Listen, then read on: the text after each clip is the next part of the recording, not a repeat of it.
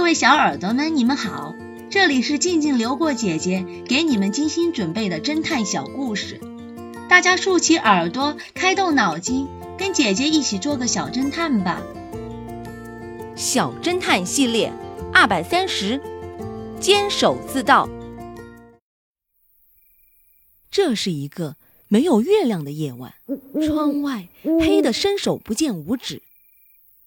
在博物馆的一间办公室里，财务管理员老李颤抖地拉着 X 神探的手说：“你不知道我有多害怕。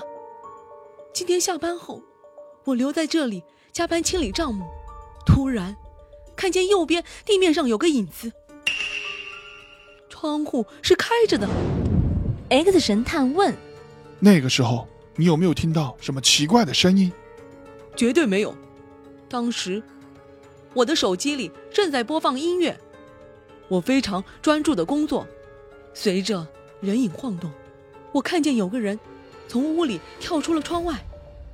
我赶紧打开室内所有的灯。在这之前，我只开着一盏灯。我发现少了两只装着珍贵古钱币展品的保险箱。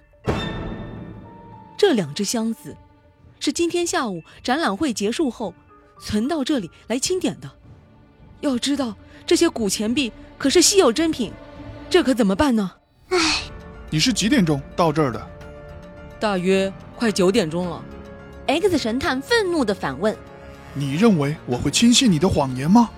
不要再上演这种骗人的伎俩了。”小侦探们，你们知道 X 神探从什么地方发现老李是在撒谎的吗？下集告诉你们答案哦。谁的假币？这个故事的真相是：杰森·威克在收款时，杰森只给他一张一百元的钞票，没有其他的钞票对比，所以威克没有识别出假币。如果是其他两位旅客付两张或三张一百元现金的话，真假混在一起。威克就很容易发现假币了。